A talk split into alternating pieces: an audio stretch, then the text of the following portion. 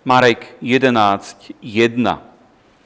Keď sa blížili k Jeruzalému, k Betfáge a Betánii pri Olievovom vrchu, poslal dvoch svojich učeníkov a prikázal im, choďte do dediny, čo je pred vami, a hneď ako tam vojdete, nájdete priviazané osliadko, na ktorom ešte nejaký človek nesedel.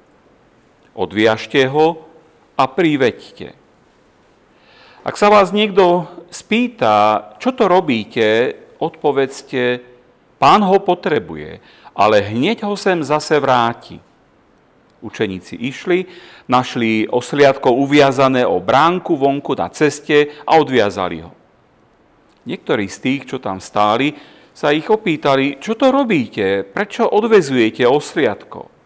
No keď povedali, ako im hovoril Ježíš, nechali ich. Priviedli osliadko k Ježišovi, prehodili naň svoje plášte a on si naň sadol. Mnohí predstierali, prestierali na cestu svoje plášte a iní hádzali ratolesti nasekané v poli.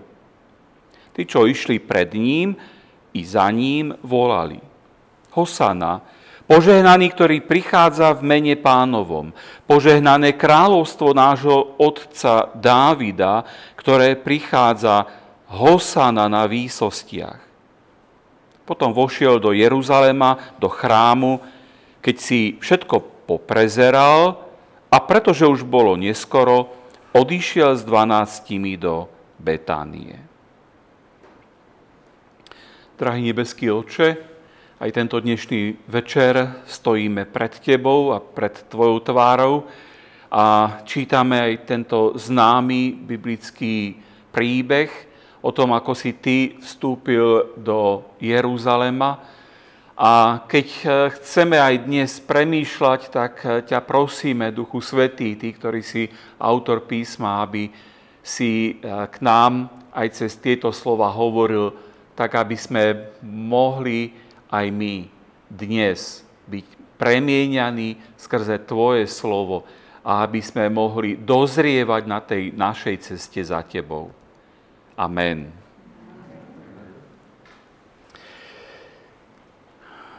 Ježišové putovanie do Jeruzalema e, prišlo do finále. E,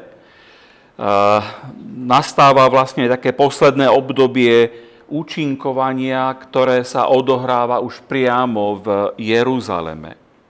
A ten úvod vlastne tvorí ten slávnostný, triumfálny príchod do Jeruzalema. A treba povedať, že Marek to opisuje veľmi živo, ale s pozoruhodnými eh, aj obmedzením tých mesiášských eh, detailov. Viac je slávnostný, ale celá tá perikopa, tá časť písma, eh, v tom kontexte, v ktorom je zasadená, tak zachytáva ten celkový kurz, Ježišov kurz, kde je vyjadrené, že z vrcholu ide do údolia a zo slávy ide do utrpenia. Táto časť Evanielia sa odohráva v tom tieni toho utrpenia, ktoré za chvíľu príde. Pán sa síce prejavuje ako král, ale ako chudobný král, král, ktorý je oblečený v šate slúžobníka.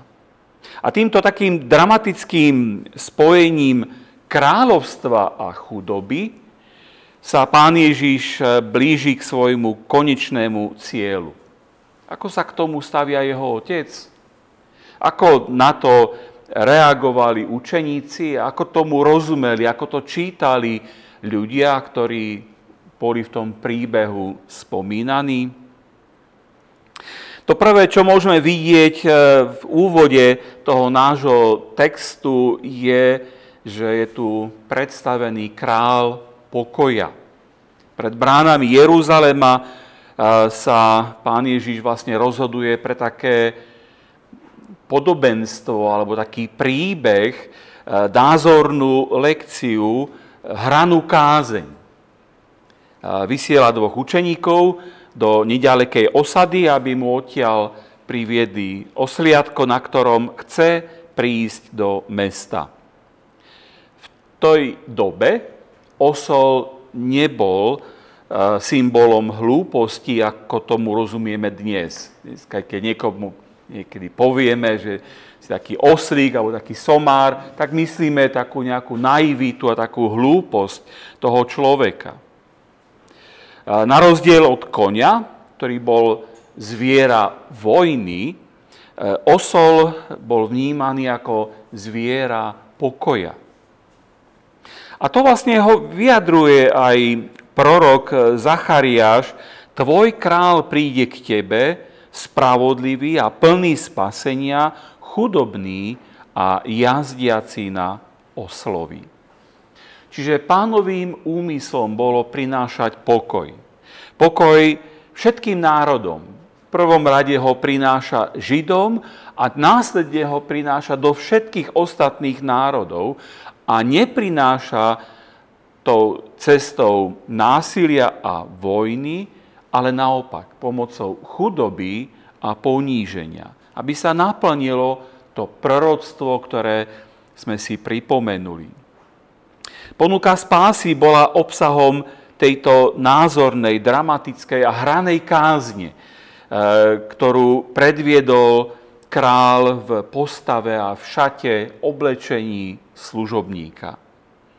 A že toto podobenstvo, názorná kázeň o záchrana, e, záchrany e, bola potrebná, tak na to vlastne poukazuje aj to samotné meno Jeruzalem.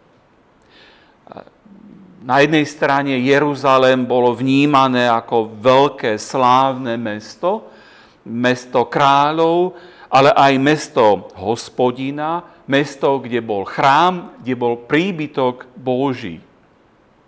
Na druhej strane v evanieliách e, začína prerážať na povrch e, taká tá druhá minca, alebo druhá odvrátená tvár Jeruzalema, tvár mesta, kde povstávajú tí hlavní protivníci proti Ježišovi. Farizei, zákonníci, a kňazi. Tak to vlastne e, naznačuje e, evangelista Marek. A v Jánovom evanieliu Jeruzalém sa stáva priam reprezentantom bezbožného a protibožského sveta. E, svoj význam má aj to, že sa pán Ježiš priblížil k Jeruzalému, k Betfage a Betánii pri Olivovom vrchu.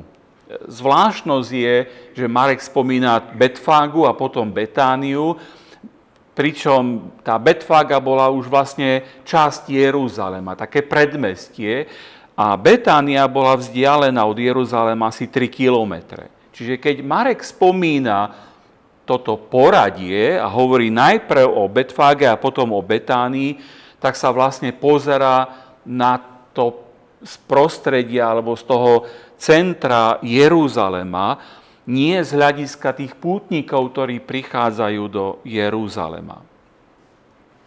A keď stojíme pri tom olivovom vrchu, tak sa nám núkajú súvislosti opäť zo Zachariáša zo 14. kapitoly a jeho nohy budú stáť toho dňa na olivovom vrchu.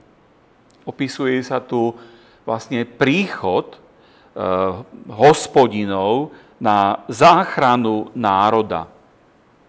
A podľa židovských očakávaní mal práve od toho olivového vrchu prísť dlho očakávaný Mesiáš. Jeho viazd mal naplniť tie židovské nádeje. Teda podľa tejto kázne, ktorú Ježiš tu robí, e, to predstavenie, v ktorom hrá, hlavnú úlohu, e, je nám predostretý ako chudobný král, ale ako král, ktorý je kráľom. A o tom vlastne svedčí aj ten text, ktorý sme čítali to vyslanie tých učeníkov a hovorí, že choďte do dediny, čo je pred vami a hneď ako tam vojdete, nájdete, nájdete priviazané osliadko, na ktorom ešte nejaký človek nesedel. A je to vlastne opäť taký obraz toho, čo už je v Biblii napísané, Genesis 49, 11, kde Júda priviaže svoje osľa na vinič, dokiaľ nepríde Šílo a jeho budú poslúchať národy. On, Ježiš, je to Šílo, pokoj, pokojný.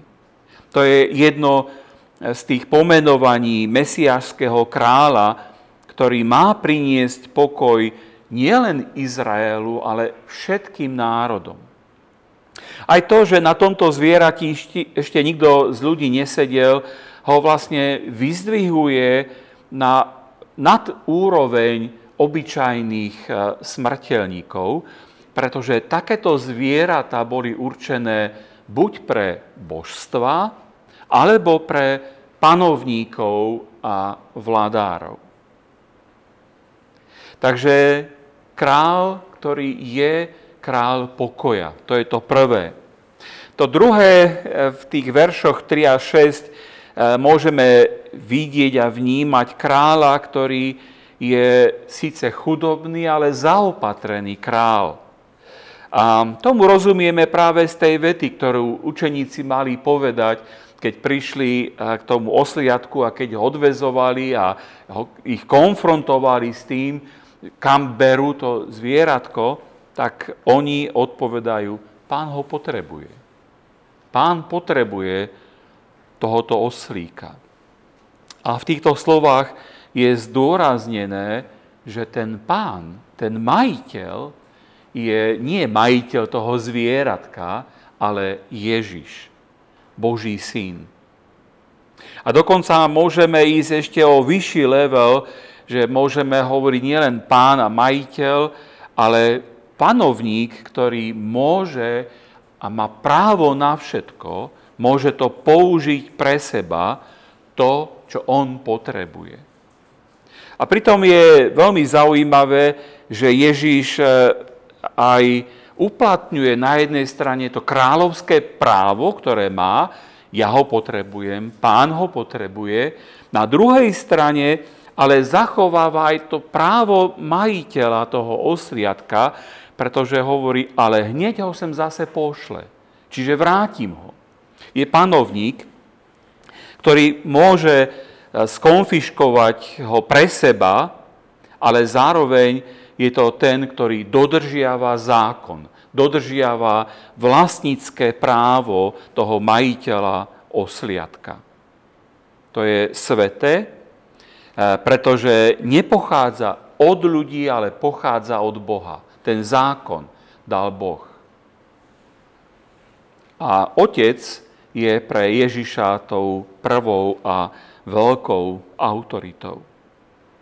A v tých našich moderných dejinách, v ktorých žijeme, e, to nebýva vždy tak, aby tí, čo vládli, tí, čo aj mali nárok a právo, aby zachovávali zákony, ktoré sami vydali. Vychádza sa skôr z toho, že vládcovia sú tvorcovia zákonov a menia ich podľa toho, ako to oni potrebujú. To vlastne, keď sa pozeráme aj na tú našu situáciu, politickú situáciu a vnímame tú korupciu na najvyšších miestach, tak si uvedomujeme, že tí, tá vláda, tí, ktorí mali vládnuť a mali slúžiť iným, obohacovali sa sami eh, na úkor iných. Nie tak Ježiš. Ježiš dodržal zákon, ktorého pôvodcom bol Boh. A myslím si, že keď sa pri tomto zastavíme, tak tu je jedna z tých dôležitých aplikácií pre naše životy. Vidieť to, že Ježiš dodržiava zákony, tie zemské zákony, ktoré boli na tejto zemi o to viac my sa máme podriadovať Božím zákonom a zákonom tejto zeme, dodržiavať ich neobchádzať, nesnažiť sa o nejaké vysvetlenie alebo usmernenie alebo zmenu nejakého zákona. Žiaľ, že aj kresťania to častokrát robia, že ohýbajú tie zákony, pokiaľ sa to dá. Čiže ten duch dnešnej doby priam nahráva na smeč, že zobrať si, privlastniť si to, čo môžeme, čo si môžeme uchmatnúť. E, myslím si, že je to ešte dôsledok toho komunizmu, kde e, bolo to heslo, že kto nekrádne, okráda sám seba. Nie tak veriaci ľudia. Pán Ježiš nám ide nádherným príkladom, ako to, čo jemu nepatrí, vracia a dáva naspäť. Mne sa zdá, že dnes je viacej anarchie ako takej podriadenosti, poslušnosti a zákonnosti. Preto aj my ako církev, aj veriaci ľudia, aj v týchto veciach máme byť veľkým príkladom. Tak, tak ako to pán Ježiš povedal, tak sa to aj udialo. Ako to máme eh, čítať, ako tomu môžeme a ako to máme vidieť, ako, to, ako rozumieť. Je tu zázrak, je tu niečo nadprirodzené. Eh, niektorí tomu tak aj rozumejú, eh, pretože Boh je s ním, Boh vládne vo všetkom a nad všetkým Ježiš dopredu vie presne, čo príde, čo bude. A dobre, dopredu vedel o tom, oslíkovi. Je však možné, že aj veci prebiehali celkom jednoducho a prirodzene. Je možné, že pán viackrát bol v Jeruzaleme a že tam mal aj nejakých priateľov, že nie len v Betánii, ale možno aj tam. A možno, že mal nejakého priateľa z Betfáge, s ktorým bol dohover, dohovorený. Nevieme, to človek niekedy tak popúšťa úzdu eh, fantázií. Eh, a je to možno aj to dôsledok toho, že som sledoval jeden seriál Chosen vyvolený, taký zvláštny príbeh o Ježišovi, ktorý je síce z Evanielii, ale nie všetko, čo sa tam odohráva, je biblické a je, je Eh, na základe písma, ale na základe aj takých akoby toho, toho prostredia, toho, toho dobového, eh, čo sa udialo a čo asi ako to mohlo byť eh, v tej dobe. Hej, čiže niekedy možno potrebujeme vidieť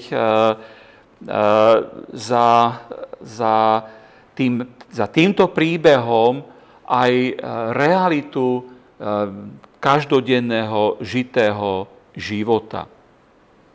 A jedno tu ale treba vidieť, že všetky veci nebeský Otec pripravil pre chudobného kráľa na ceste ku krížu. Na Ježišovu, nad Ježišovou cestou utrpenia je až do tých podrobností Božia prozreteľnosť, Božia starostlivosť. A znovu e, tu môžeme nachádzať takú tú paralelu so starým zákonom a paralelu zo života Abraháma, ktorý keď išiel na vrch Mória, keď išiel obetovať svojho syna, syna zaslúbenia, ktorého mu dal Boh, a vtedy vlastne hovorí tie slova ehm, Boh sa postará. Hospodín, na vrchu sa hospodín postará. A pán Boh sa postaral o všetky potreby Abrahámové, ale aj o všetky potreby Ježišove. Um, preto je to úžasné vidieť a vnímať a potrebné sa aj tým tak povzbudzovať, tá naša dôvera hospodina.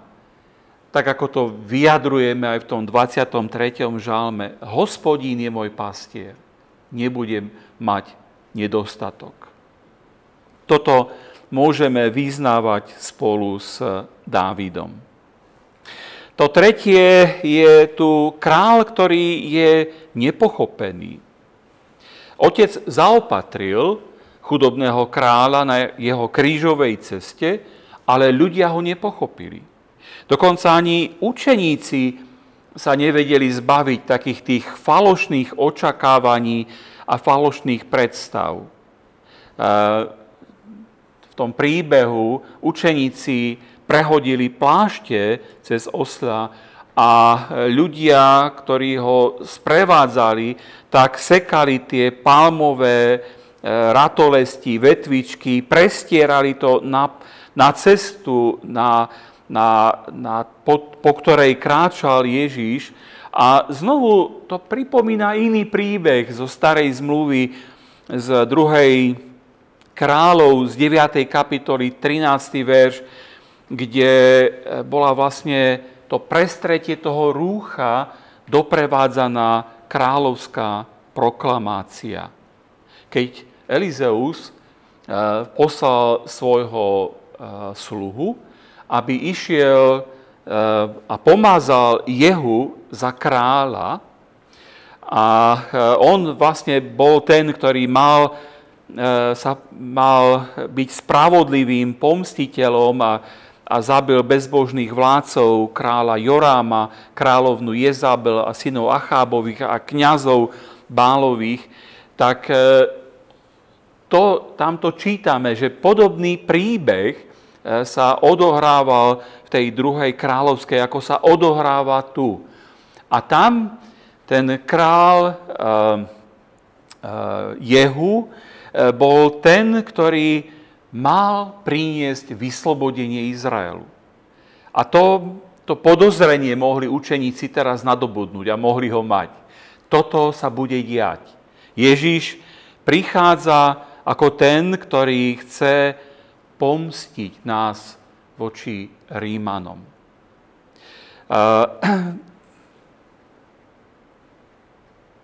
A možno ešte väčšmi sa to podobá opisovaniu triumfu Šimona Makabejského, keď zabil kráľa Antiocha e, a očistil Jeruzalém a chrám od modiel v druhom storočí pred Kristom. Prvá Makabejských to spomína a vošiel do ňoho s chválospevom, palmovými vetvami, s harfami, cymbalmi, lutnami, prespevovaním a piesňami, lebo porazený bol od Izraela veľký nepriateľ.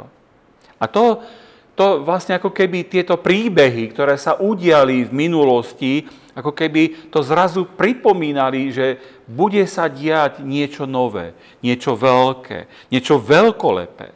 Preto aj ten nadpis je to triumfálny vjazd Ježiša do Jeruzalema. A tá odozva tam bola mocná. Hosana, požehnaný, ktorý prichádza v mene pánovom. A týmto liturgickým zvolaním podľa Žalmu 118.25 vlastne vítali tých pútnikov, ktorí prichádzali do Jeruzalema.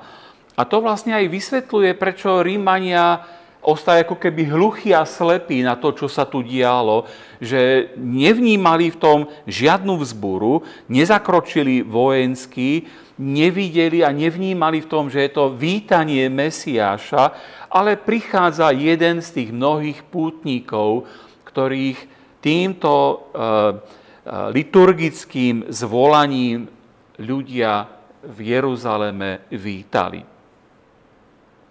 Ale zástup oslavuje Ježiša ako Bohom splnomocneného Mesiáša, ktorý má vrátiť Izraelu kráľovstvo nášho otca Dávida. Za čo patrí chvála na výsosti patrí Pánu Bohu.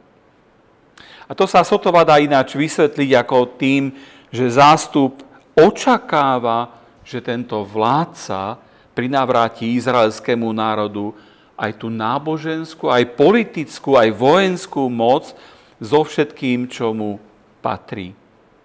A tak ako keby pán chcel touto jazdou na oslovy vyzvať e, k pokániu, ale oni sa len tak e, nacionalisticky rozvášnili.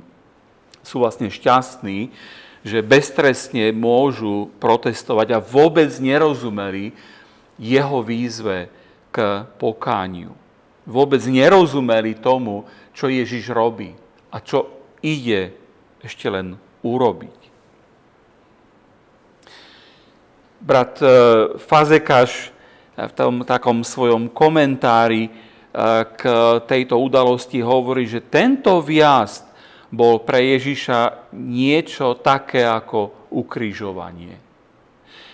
Nebolo ani najmenšieho spojenia medzi jazdcom na osliadku a oslavujúcim davom.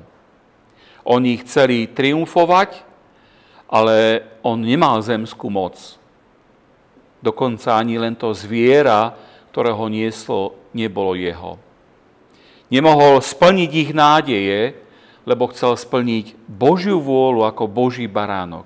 Je to ukrižovanie pred ukrižovaním. Taký zvláštny pohľad na tieto eh, predveľkonočné udalosti. V 11. verši e, je e, Ježiš predstavený ako cudzí král. Naproti všetkým tým ováciám zástupu e, zostáva Ježiš nielen nepochopený, ale ostáva cudzí. Pán vošiel do Jeruzalema a Marek ako keby tým chcel naznačiť, E, že toto všetko sa vlastne odohrávalo ešte pred bránami mesta. Veď aj Betánia a Betfáge ležali mimo jeho obvod. A Marek opisuje udalosť, ktorá sa odohrala mimo múry Jeruzalema a nakoniec vlastne Ježiš aj trpel mimo e, múry Jeruzalema. Trpel za bránou mesta. No ale pán vchádza do mesta, ale vchádza aj do chrámu.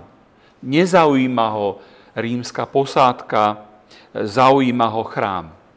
Chrám, lebo to je centrum toho duchovného života. Odtiaľ vychádza spása, ale aj záhuba.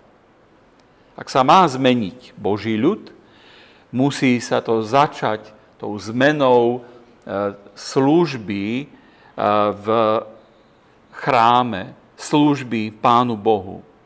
Samozrejme, chrám bola veľkolepá stavba a prebiehala tam bohoslužba, ale zároveň tá odvrátená strana e, toho celého bolo v tom, že tam bolo množstvo klamstva, množstvo pretvárky a zbožní vodcovia zanedbávali to podstatné, keď dávali mnoho, aby, nemuseli dať vlastne všetko. Prinášali obete, aby nemuseli dať seba. Ale to prišiel urobiť práve Ježiš. A nie len, že to prišiel urobiť, ale on nás prišiel vyzvať k tomu, aby sme aj my prinášali jemu všetko. Chráme si všetko prezrel a je nám jasné, že sa nepozeral ako turista, ktorý sa pozera po sochách a po pamiatkách a vidí veľkolepú architektúru a nádherné skvosty, ale keď písmo používa to slovo pozrieť sa a pohliadnúť, tak vlastne hovorí on ako majiteľ, on ako pán. On ako vládca prišiel, aby uplatnil vlastnícke právo a napravil ten stav, ktorý bol v porušenom svete. Tak to vlastne vidí aj Malachiaš, keď hovorí, vtedy zrazu príde do svojho chrámu pán, ktorého hľadáte. Príde posol zmluvy, po ktorom túžite. A práve touto obhliadkou pán berie, čo mu patrí a v chráme sa tým ujíma vlády. Prišiel ako Nehemiáš, keď sa vrátil do Jeruzalema opravovať tie zbúrané hradby, tak vlastne aj Ježiš prichádza, aby prišiel opraviť všetko to, čo je zbúrané, čo je zničené, čo je pokazené, čo je narušené. V tom je tá jeho služba veľkolepá, že môžeme sa práve tu aj my nachádzať. On vstúpil aj do toho nášho chrámu, aby opravil to, čo je zničené. Aby zacelil to, čo je zlomené. Tak eh, končí ten náš príbeh, eh, záver takou zmienkou, eh, a odišiel s dvanáctimi do Betánie. Zvláštny záver tohoto príbehu. Pán mal priateľov v Betánii a k ním odchádza nocovať aj so svojimi učeníkmi. Za normálnych okolností by možno ani táto veta nemusela znamenať nič zvláštne, lenže v tejto súvislosti keď to mesto ostalo nedotknuté, cudzie, odmietavé, e, je tu vlastne otázka, že či sa nenaplňa to, čo platilo aj pri jeho narodení. Nebolo miesta. Nebolo miesta v Betleheme, aby bola poskytnuté miesto, keď sa narodil. A tak vlastne Betlehem mu mohol dať maximálne maštal, Jeruzalém mu mohol ponúknuť maximálne Golgotu. Tak e, prichádza chudobný král, e, obliekol si šaty služobníka a v tejto poníženej službe e, vyzval svojich príkladom aj nás. ľudia v tej doby nerozumeli, čo sa to deje. My by sme tomu mali rozumieť, mali by sme dobre vidieť tú jeho výzvu, ktorá, ktorú nám on prináša, aby nás oslobodil, aby nás uzdravil, od e, nášho osobného egoizmu, od takého toho sebectva, takého zamerania na seba, alebo aj takého náboženského egoizmu, aby nás uzdravil z pretvárky, aby sme mohli byť novým stvorením pred ním. A tak je dobré si vlastne položiť tú otázku, uh, ako dopadne pán s tou svojou kázňou dnes v našich životoch, v našom zbore, v našich rodinách, v mojom osobnom živote. Vidíme túto názornú kázeň, eh, vidíme tie dramatické eh, udalosti. Eh, v tej dobe sa mu nedostalo pochopenia a porozumenia. My dnes už vieme ďaleko viac. A myslím si, že tu nejde teraz len o to naše poznanie a že tu len nejde o to naše vedomie a čo všetko my vieme, ale ide o ten náš život poslušnosti voči Pánu Bohu.